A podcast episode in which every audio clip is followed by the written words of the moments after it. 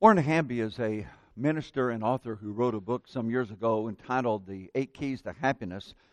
And in the first chapter of the book, he says this In many ways, we are victims of a happiness oriented culture. Happiness is a supreme value, the highest ideal, and the final measurement of life in our generation.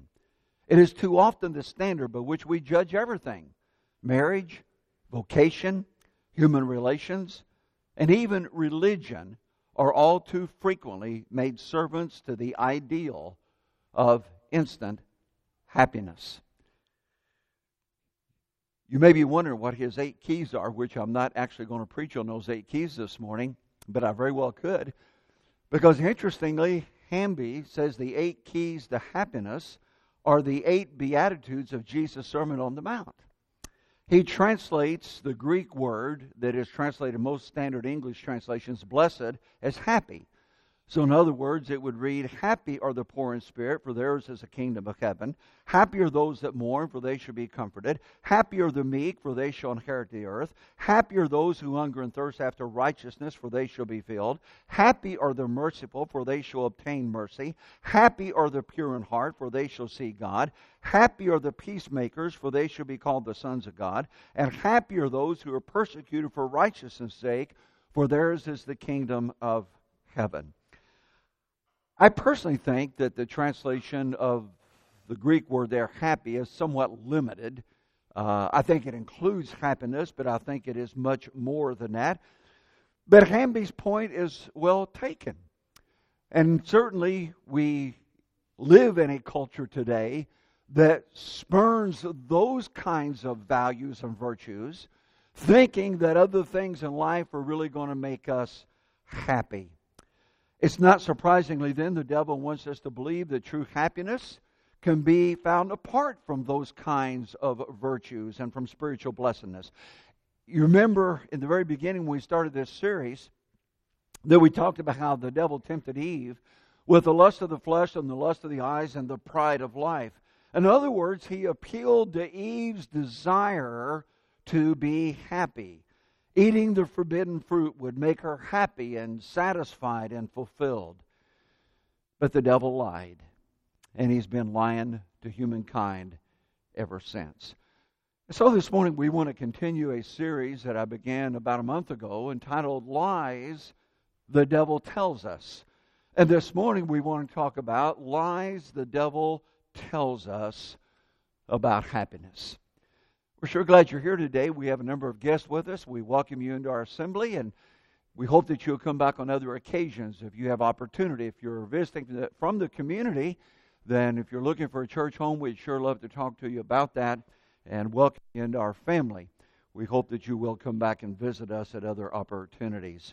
If you have your sermon notes, I hope you'll follow along and write down some of the thoughts that we're going to talk about today because we're certainly talking about something that is practical and pertinent, one that we're faced with every day as we are challenged to be happy.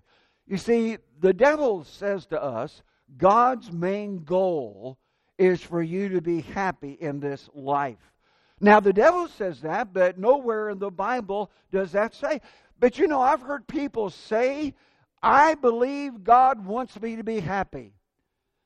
Have you ever heard that? I, have heard that numerous, numerous times. And ironically, I've heard people say that when they are engaged in something that is unscriptural or sometimes even immoral. And they say, Well, I know God wants me to be happy, or I just feel like, and they pound their chest, I just feel like God wants me to be happy.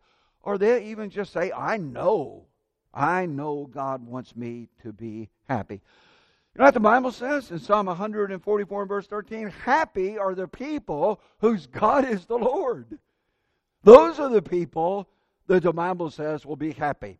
And then the devil says, well, if you have more possessions, you will be happy. More possessions equal happiness. And that's a lie of the devil. And many people think that that a new home will make them happy, or a new car will make them happy, or more money will make them happy, or a new wardrobe will make them. If I just had that new iPhone, ah, I know I could be happy. The latest gadgets. I even heard a lady say one time, I don't want much. If I just had a new flooring in my kitchen, I could be happy.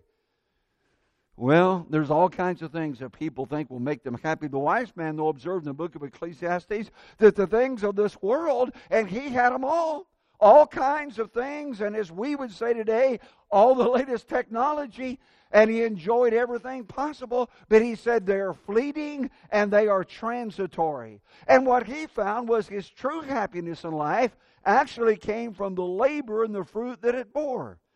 But the wise man wrote in Proverbs 3 Happy is the man who finds wisdom, and the man who gains understanding. For her proceeds are better than the profits of silver, and her gain than fine gold. She is more precious than rubies, and all the things you may desire cannot compare with her. Isn't that incredible? That this wise man of old says if you want to be happy, seek wisdom and gain understanding, and that is more valuable than silver and gold and precious rubies. But the devil further lies. He may even say to you, when you meet the right person, you will be happy. And this is based upon the false premise that other people can make us happy. Single people sometimes think that if I will be married, then I will be happy.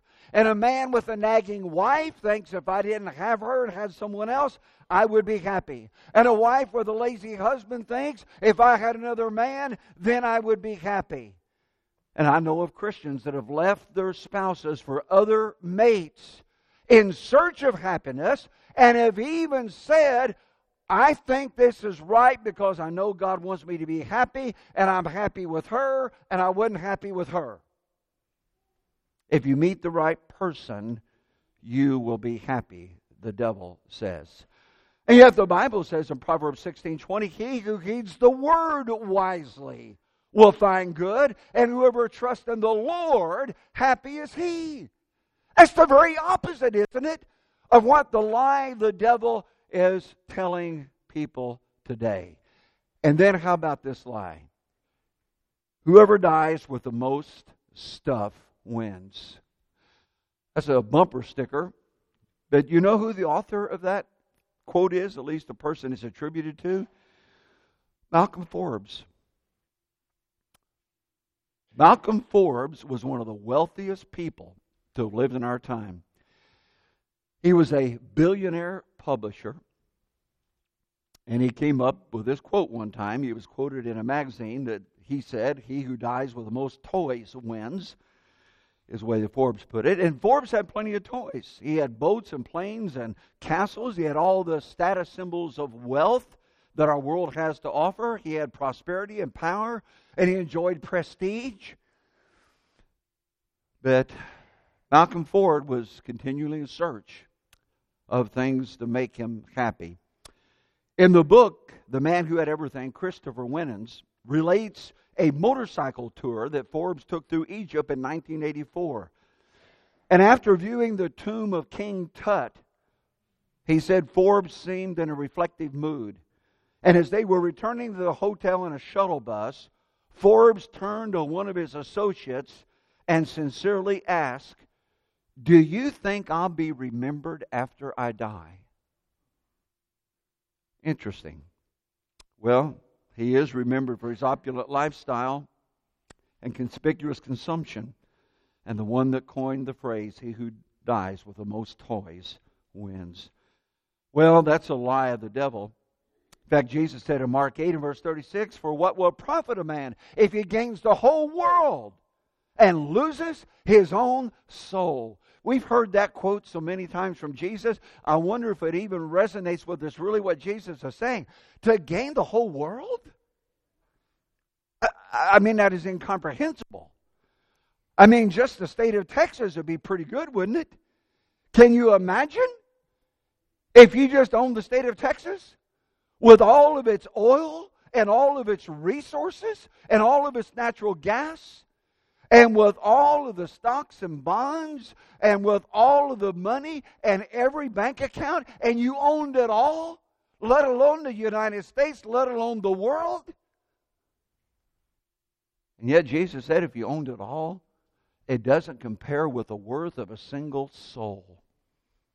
What have you gained if you've gained the whole world. And then in Luke 12 and verse 15, Jesus warned, Take heed and beware of covetousness, for one's life does not consist in the abundance of the things which he possesses. You see, ladies and gentlemen, as we've noticed in the series time and again, the devil is a liar.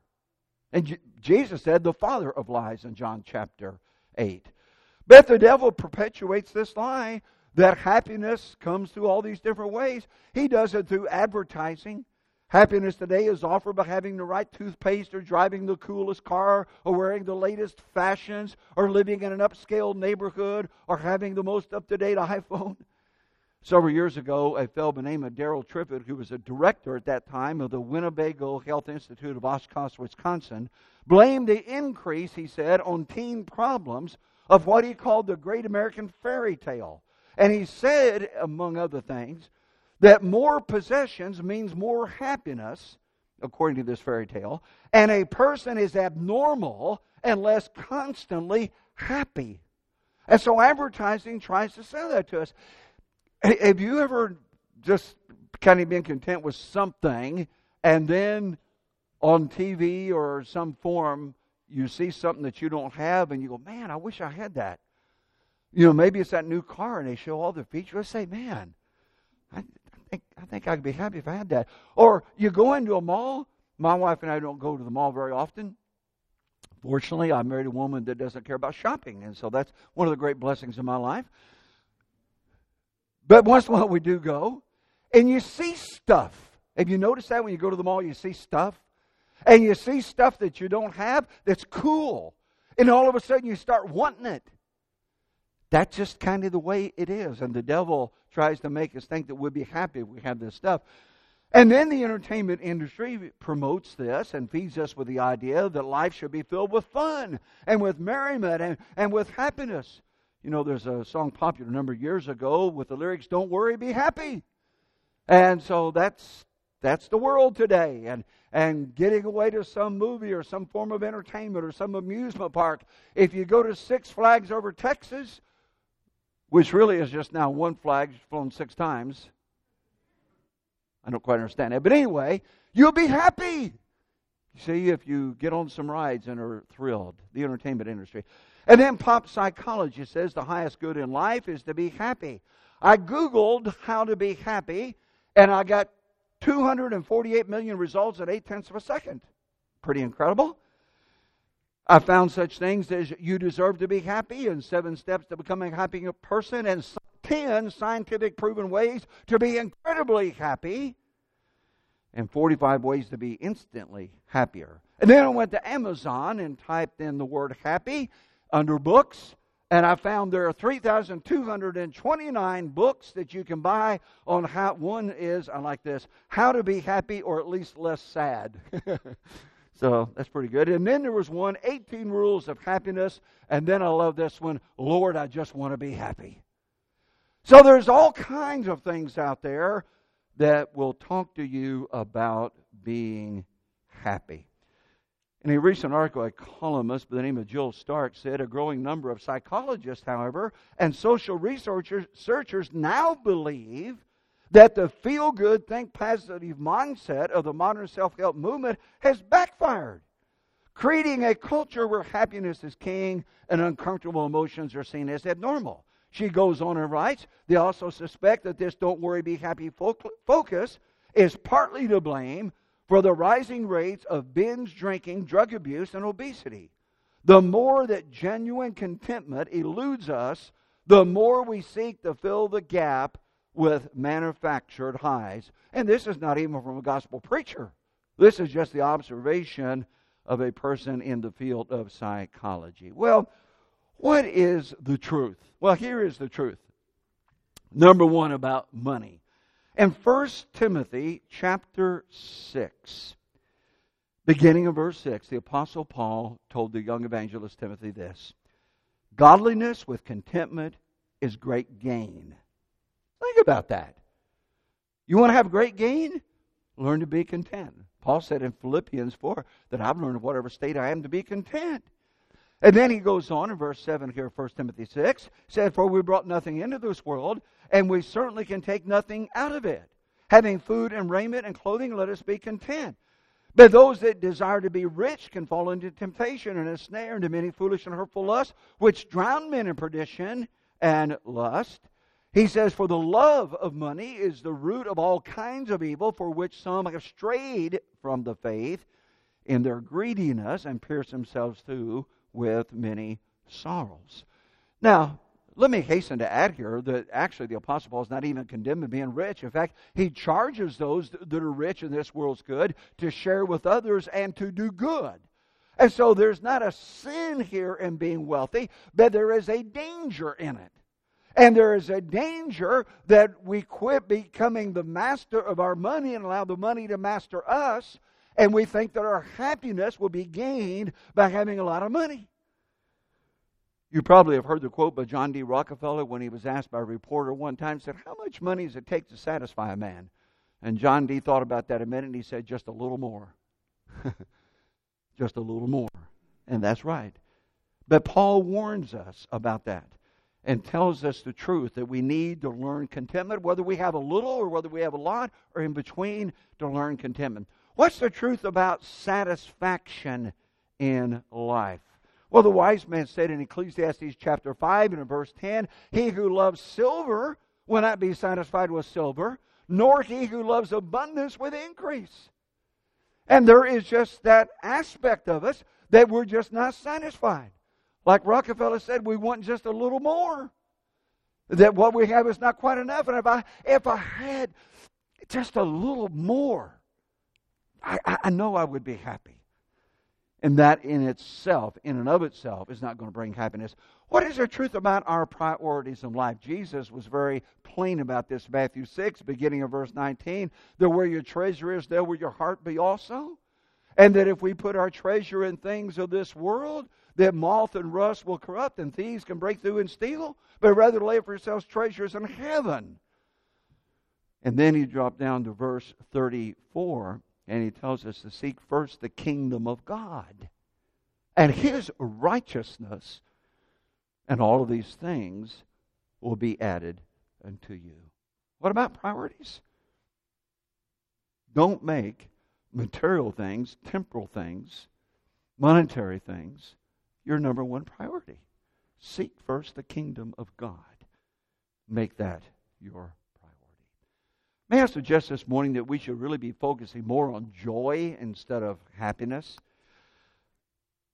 See, joy and happiness are not necessarily synonymous. I think happiness can come about, and certainly we've read passages in the Bible that speak of being happy that when we have the kind of joy that the Bible talks about, that we can enjoy happiness in this life. But while we use the words interchangeably, I want to suggest a difference. You see, happiness is based upon circumstances, the kind of happiness that the devil is trying to get us to think about, at least, that we've talked about, are based on circumstance. The circumstances of what I have, or who I'm with, or what I'm doing, or what I'm enjoying. That's circumstances. But joy is based upon substance. See, there's real substance. And in the Bible, and we're going to notice more of this in just a minute, we're going to see things that are profound, and things that are deep, and things that transcend this material world that have substance to them. That brings joy. Happiness is external. You know, I mean, did you ever have that new car and boy, you're just so happy and it's shiny and it has that. Don't you love the new car smell? Oh, man. But pretty soon, I mean, it gets a ding in it, and someone spills coffee inside it, and you know, and there's some McDonald's wrappers underneath, and trying to get all that crumbs out and all that stuff, and you've had it a while, and you know, it's doesn't have that new car smell anymore. The kids threw up in it, and I'm, you know, it's terrible. It's awful. It's you know what I'm talking about. And so now you're not so happy anymore with that car. Happiness is external, but joy is internal regardless of the kind of car you're in or home you're in or where you are or who you're with, that you have that joy, joy, joy. Where? Down in your heart. You know the song, don't you? See, that's not just a cute little kid song we sing in VBS. It's true. It's really true. The joy, the real joy, true joy, is down in your heart. It is internal. Happiness is based upon chance. Do you know the word happiness comes from the word hap. That's not hard to figure out, is it? That means happenstance or chance. and so it is a chance that you're happy. These things of chance that make happy. But joy, on the other hand, is a choice. We choose our happiness. We choose to be happy. We choose joy. And then happiness can be temporary, it can be fleeting, it can be transitory. But joy is timeless. That we can always have joy in our lives. Joy will sustain us when happiness is revoked by a harsh word or deed. I can still have joy. Joy will retain us when happiness is removed by circumstances or situations. Joy will maintain us when happiness is dissolved by the actions of family, friends, or even brethren. Joy will contain us when happiness is replaced with weeping due to loss and pain. Joy will fortify us when happiness is eradicated. Joy is what changes hopelessness to hope fulfilled. Joy is what changes perplexed to praise. And joy is what change, cha- changes questions to petitions. And joy changes depressed to delivered. Joy is what changes giving up to looking up. And joy is what changes sorrow to jubilance. Joy changes bewildered to boaster. And so we need to focus upon developing joy in our life. Let me give you just a short primer on the joyful life. And it's found in the book of Philippians. This, uh, I started to say, as I'm wont to say sometimes, could be an entire sermon. Actually, it could be an entire study in a quarter, the book of Philippians, just on the concept of joy. But let me just bullet a few things for you here. The book is about rejoicing in the Lord. The word joy or rejoice is used 18 times in this short little book of four chapters. And here Paul speaks of the joy of faith, or he speaks of the Philippians of being his joy and his crown. He says several times to rejoice in the Lord. And so when we take this book apart, chapter 1 is about a Savior centered life. If you look in chapter 1, and I have it noted in my Bible of the number of times that Christ or Jesus is mentioned here, numerous times he speaks of Christ in some relationship to Christ. The grace and peace comes by Christ. He's a servant of Christ. The day of Christ, affection of Christ, fruits of righteousness by Christ. Even his chains were in Christ, but that didn't bother him because Christ was preached and Christ was magnified in his body, and he lived for Christ. He desired to depart and be with Christ. He rejoiced in Christ. He was worthy to suffer for the gospel of Christ. In other words, in chapter 1, that Paul is saying it's all about Jesus, it's all about being in Christ, and that's what brings true joy. Chapter 2 is about a self emptying life. And he says in verse 2 to fulfill my joy, be like minded, having the same love, being of one accord of one mind. And then here it is, verses 3 and 4. Let nothing be done through selfish ambition or conceit, but in lowliness of mind let each esteem others better than himself. Let each of you look out not only for his own interest, but also for the interest of others. And he begins by saying, Fulfill my joy. And then he illustrates in verse 5 by saying, Let this attitude be in you, which was also in Christ Jesus. So, where does true joy come from? It comes from the Savior and it comes by a self emptying life, having the mind of Jesus. And then chapter 3 is about the sound life. And Paul warns here about two major things in chapter 3. One is the doctrinal errors of Judaism. And they were going to lead these people away from rejoicing in Christ and the joy in Christ. But then in the latter part of chapter 3, he warns them against the immoral hedonism of the antinomians, who characterized by sensuality, and whose God was their belly, who fulfilled the lust of their flesh. You need to be careful of that because that's going to take away your joy. A sound life is being doctrinally sound and morally sound. And then chapter 4 is the serene life. And the serene life is found in a steadfast life. He said, You're my joy, my crown, stand fast in the Lord. He says it is a worry free life. to be anxious. And twice in verse 4 he says to rejoice in the Lord. And again I say rejoice. But he tells us that we can be worry free, be anxious for nothing, but in everything by prayer and supplication to let your requests be made known to God. To have a prayerful life, you see, that will bring joy. And then it's a focused thinking life in verse 8 to think upon the things that are true and noble and just and pure and lovely and of good report, virtuous and praiseworthy. Meditate on these things. Focus on these things. It's a serene life that will bring joy. It is a contented life. He said, I've learned in whatsoever state I am to be content in verse 11. And then it's a victorious life because he said in verse 13 that I can do all things through Christ who strengthens me. And then he tells us that we don't have to worry about any of this because in verse 19, my God shall supply all your need according to the riches that are in Christ Jesus. So you worried about satisfaction of life and fulfillment of life and happiness in life and joy in life and, and, and having the kind of life that has meaning and purpose to it? God will supply that. He said He will supply your every need. And you can be happy and you can be joyous. Don't you just see in this short treatise this morning that the devil's lying to us? I mean, everywhere we turn, the devil is lying to us about happiness. And what we need to do is to get back into God's Word and learn about happiness. The psalmist said in Psalm 119 and verse 161, I rejoice at your word, at one who finds great treasure. That's what happiness is about. I wonder this morning if you would be happy, joyous. You can have that joy, joy, joy down in your heart by coming to Jesus and living for Jesus. If you're not a Christian, you ought to be one. And through faith and repentance and baptism, you can have your sins washed away by the blood of Christ. You can come, as we talked about at communion service, to the cross. He was nailed to the cross and wants to nail your sins to the cross through his blood. And you can begin to experience that. I want to ask you, are you a, here this morning as a Christian that you say, you know, Ken, I, I'll be honest with you, I've been a Christian a long time, but I'm, I'm not all that happy. Have you heard some things this morning that maybe you need to correct?